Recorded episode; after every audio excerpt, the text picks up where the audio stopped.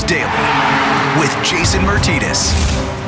All right, here it is, your Wednesday edition of Flyers Daily with Jason Martinez, June 16th edition.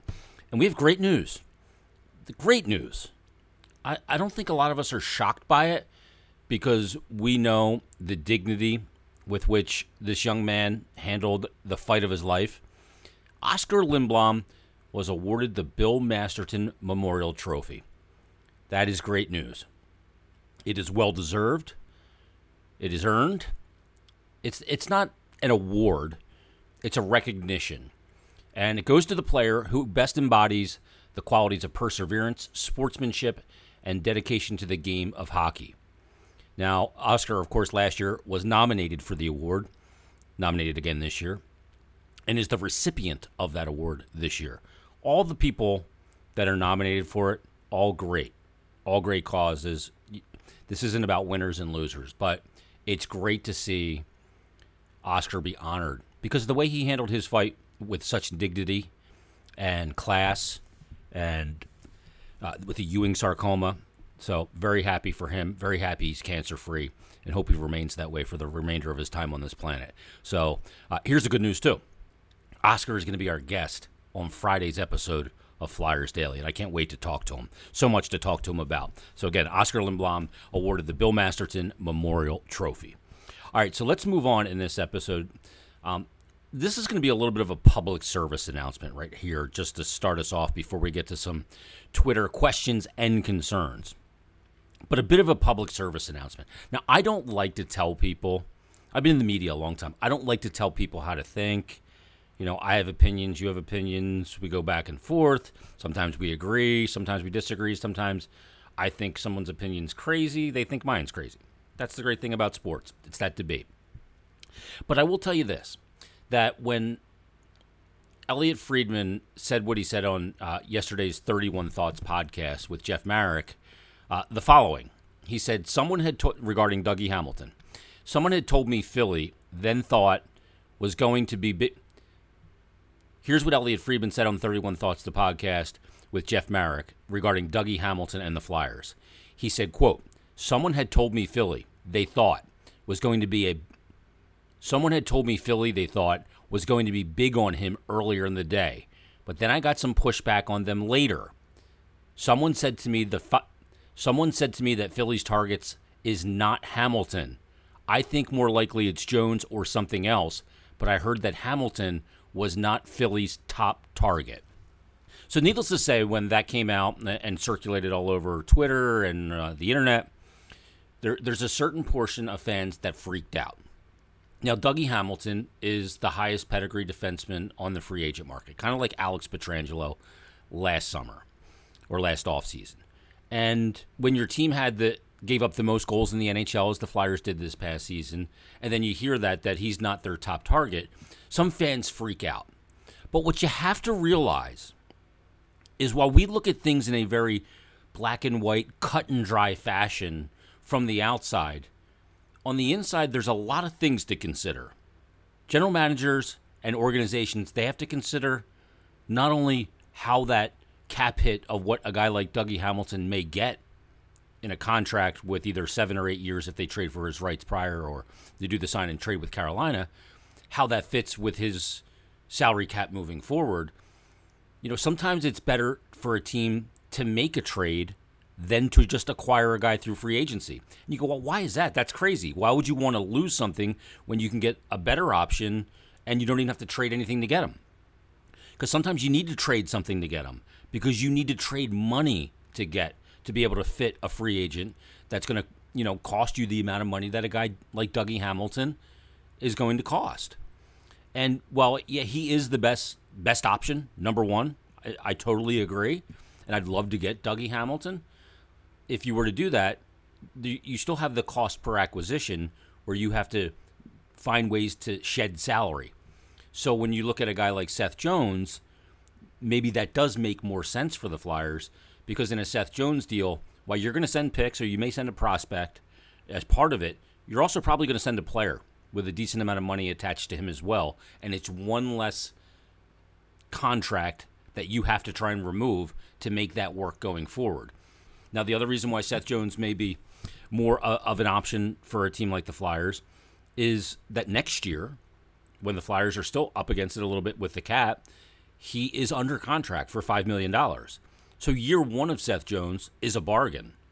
Now, beyond that, you're not trading for him unless you can extend him, and it's going to cost. You're, you're going to be, you're probably going to have a contract anywhere between 7.8 and 8.8 million at seven year term. Now, he's only 27, so he is a young player. He's not, you know, over 30. So there's a lot of elements to consider.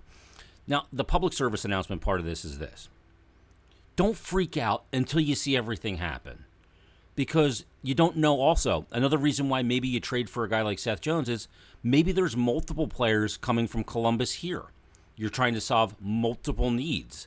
They have other pieces that I think the Flyers would be or, or, or would consider being interested in. Like a guy I've talked about, Joonas Korpisalo. They need a backup goaltender or a tandem goaltender with Carter Hart. If they choose to go the route of a younger guy and say whoever's playing the best is getting the blue paint, and we're going to push each other, and that's what we're going to go with, then Korpisalo fits the bill. And if you want to get the Korpisalo deal done, you have to do it with the Seth Jones deal. And you can kill two birds in one transaction in a big hockey trade. So there's a lot of things to consider here. You know, people just I know you want to freak out. I know this year was frustrating. I I was frustrated by it too. But don't freak out when an insider, and a very educated insider, and Elliotte Friedman, says, I don't think he's their top target. He didn't say he wasn't a target. People are freaking out like they said, ah, why would I want the best defenseman in the NHL? It's not what he said. You have to wait and let and see how things play out before you judge them. Even if it's the first move, that, that may not be the only move. I know asking for patience and how an offseason will play out is difficult in this day and age of instant gratification. But please, the fans that are freaking out because Elliotte Friedman said Hamilton is, was likely not Philly's top target, come on. Go yell into a pillow. Don't do it and just make it arduous every step of the way. I know it's frustrating. I know we don't like where the team is and what happened this season. I get it. But geez, don't make it even more arduous than it needs to be. Consider all the facts. Let it play out this offseason. If nothing happens or you don't like what happens, by all means, go bananas. But just when somebody says he's hearing that Hamilton's not their top target, that's not a time to freak out. That's being a little dramatic. All right, let's get to the Twitter questions and concerns. That's the public service announcement portion of the podcast. So I needed to get that off my chest because, frankly, it pisses me off. So I put out a tweet that said uh, a lot of chatter has been happening in regards to the Flyers and interest in high level players like Dougie Hamilton, like Seth Jones, like Ryan Ellis, like Ekholm, others. Uh, so I said, fire away with any questions or concerns, and I'll address them on the pod. So let's get right to it now. At Tartan Soul tweeted and he said, We all know, and the Flyers are looking for a D man. What do you think is the next important and impactful move we should be looking at, and any potential and realistic examples? Well, I think you know another free agent guy. I've mentioned him here on the podcast. I, I I'm really interested in a guy like Mike Hoffman, a guy that can score, a guy that can you know score off his shot from multiple places on the ice, and also a power play weapon. And I don't think he's going to cost you a lot of money. But I have to see how the the big moves shake out and what you lose really to answer that question. Because if you're making a trade for a Ryan Ellis or uh, a Seth Jones, they're going to want a young defenseman in exchange, I would think. Who are you giving up? Is it a roster player? Is it Phil Myers? That depends. My pecking order changes as moves take place. So I, I can't answer it fully right now, but if they were to trade a Phil Myers, I need another top four defenseman. Doesn't have to be a Dougie Hamilton, that super high end guy, but I need a guy that fits. Remember, before Alain Vigneault's first season, the Flyers made three to four moves that were very impactful. They made the deal for Niskanen with Radko Gudas. That was very impactful. They made the deal for Tyler Pitlick, who was a fourth line player. You didn't think that meant much, right? But he was great on the penalty kill. Flyers had, I think, the fourth best goal differential in the NHL. They finished that year seventh in scoring and gave up the seventh fewest amount of goals. You know, players like that make a big difference. Obviously, Kevin Hayes was a big move uh, for that year as well. So it does. It's not always those flashy guys that are the ones that are going to take you back to the top. You need a good number one defenseman. You need it. You need to have a very good and stable top pair. I saw this tweet um, on the internet, on Twitter, uh, from Frank Seravalli because he's referencing this article that Jason Gregor, who covers the Edmonton Oilers, wrote about NHL defensemen of the four remaining teams. And Jason Gregor did a really interesting deep dive on this. From 2010 to 2020, the teams in the Stanley Cup Finals had a few similar traits on their blue line. Having a legit number one D man was a must have, but overall experience and size on the blue, blue line was just, a, just as common. You need that. You cannot survive with a young blue line without that veteran element there. So the defensemen from 2010 to 2020, by the way, they averaged from the teams that got to the Stanley Cup final, they averaged six foot two inches tall and 219 pounds, and all had substantial experience as a collective unit of defenders. That's what you need. That's what the Flyers need to accomplish this offseason. All right, next question comes from Michael 89461 he said, Okay, Jason, with either Jones or Hamilton, we will have to move someone to make room for the money. Ghost or JVR goes in expansion. Who else do the Flyers move to get the quote mix right? And he says, TK. I think that, Michael, that there's very few guys on this roster that aren't an option. I think you have to listen on everybody. And this may sound insane to a lot of people. You have to even listen on Farabee because he is a winger, and I don't want to get rid of Joel Farabee. I don't want to get rid. I, there's very few guys I want to get rid of, but look if you're if you're in some kind of conversation with a team like Buffalo for Jack Eichel, a center, and you've got a winger, and there you look you have to answer. You have to you have to talk about those things. You have to consider them. Um, if that, if that if you want to make that substantial change and really get something, you have to give something up. The general manager on the other end of the phone is not a dunce. He knows where the extreme value is. And a guy like Joel Farabee's got extreme value. So if you want to get extreme value to come, you're going to have to send it the other way. Again, I don't want to lose Farabee. I don't. But I think there's trades to be made because there wasn't many last year. I think there's going to be a lot this year. Dan Knightley tweets in from north of the border, and Dan says Columbus is going to draft and development. He said, I think a Jones trade would look like the following uh, Morgan Frost and two first round picks for Seth Jones. What do you think, or what are you hearing? Keep up the great work. Um, I, I, think they would ask about Frost. Uh, I, think absolutely this year's first round pick, and, maybe even next year's first round pick is pretty valuable to them because they got a bunch of picks already. So th- that that's a possibility. And you're right. Columbus is going to look for young guys with huge upside that are controllable. That's the thing that Columbus has to look for. Guys that are under control from a contract standpoint. They keep going through this lather, rinse, repeat of guys getting to their free agency and wanting to leave. And that vicious cycle has got to change for them. Uh, at I Wild Dance You says, Who's one player on Columbus not named Seth Jones you'd like to see with the Flyers next year? I- have mentioned him a couple times, Joonas Korpisalo. He's not a finished product goaltender yet, but he's got it. He's got a good skill set, and we're going to get Kevin Woodley on from In Goal Magazine again real soon to look at all the options for the Flyers in goal. And we're going to talk about Joonas Korpisalo, and we're going to talk about James Reimer, and we're going to talk about a bunch of guys around the league, Mrazek, and all these different options, veterans and younger guys uh, to, to, be a tandem goaltender with Carter Hart. And we'll get all his expertise on that. But uh, Korpisalo is a guy that I could see. I, I see that as very po- very possible.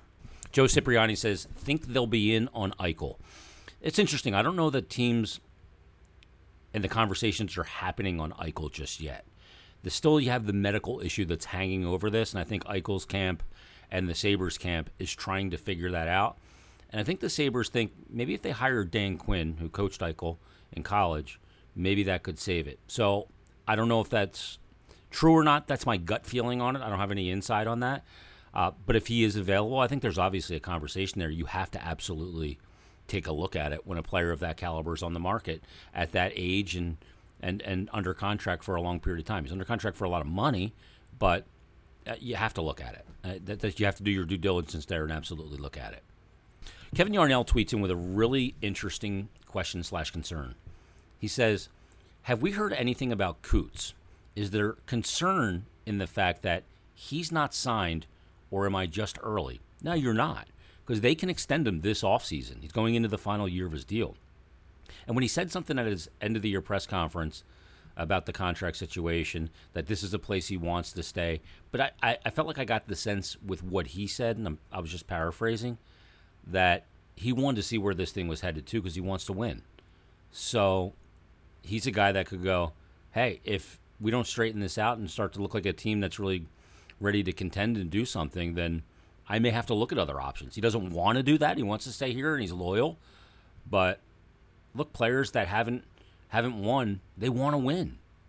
You know, he's going to get his money no matter what. They want to win. You play the game to win. You're, they're competitors, and that's first and foremost. And he's a guy that's a competitor. So we'll see how that plays out. So yeah, there was something that kind of stuck out to me. So you're not off base there. At Chadley, he tweets in and says, "Are we all way too fixated on Jones slash Hamilton? Has the chatter subsided on guys like Ekholm and Ellis?" Yeah, they're not as splashy. You're right. The, the the chatter or the buzz has not been there for those kind of guys like there is for Jones or Hamilton. And we are fixated because they're the ones being mentioned in, in these reports. Hamilton, first and foremost, with the ability to talk to his agent, they allowed that, the Hurricanes, for teams to be able to talk to the agent about what a contract would look like. And with Jones, we know that he's not going to re sign in Columbus and he said he wants to take a look at free agency with a year left on his deal. And they're the two big splashy names, but there's other there's other options. They're not the only two options. And they may not be the best options. They may be the better hockey players, but to put all the pieces together from a salary cap standpoint and team building standpoint, they may not be the best options. We'll have to see how that plays out. All right, let's get to one more. Mike Deege tweeted in and he says, Is it me or does Ryan Ellis seem more and more like the perfect fit for the top D pair? He comes with cost certainty and would also allow them the space to add another high end D man, either in a trade or free agency. It's a good point, and that's what like kind of what I was just alluding to. You know, he's not the top guy that may be available, and I don't know that he's available or he's not available. Uh, we've heard talk that you know Nashville was going to make changes earlier this year. They didn't. They got it together. They made the playoffs. Uh, but he is a guy that is under contract. He's got a, I think he's got five years left uh, at a 6.25 cap hit. So you do have that. He's 30 years old. He's had some injuries mixed in there, so that that is a concern. Uh, and he, but he's still potentially not. He's not a band aid fix. I don't think the team's interested in the band aid fix, like to go out and find a 33 year old Matt Niskanen type player again. I think you want to solve this top pairing defense problem for a long time, along with Ivan Provorov. I, I think that's that's the option they want to go. Um, but I, I think Ryan Ellis is absolutely a consideration. And if that is what ends up happening, it could be the right move because of what you just said cost certainty and fit. I think they're all there. Um, Hamilton is the, the jewel on the market. Seth Jones is as well. And the, still the, the notion out there that Seth Jones stinks because he had a couple down years on a bad Columbus team. Uh, look, Seth Jones doesn't stink.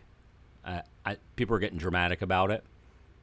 Look, you you're entitled to your opinion to not like him, but to say that he's not a good NHL top pairing right side right shot defenseman, I think is ludicrous. All right, that's going to put a wrap on this episode. Again, uh, Bill Masterton Trophy winner Oscar Lindblom will be Friday's guest. So make sure you check that out. Everybody, thanks for listening. We'll talk to you on the next episode of Flyers Daily.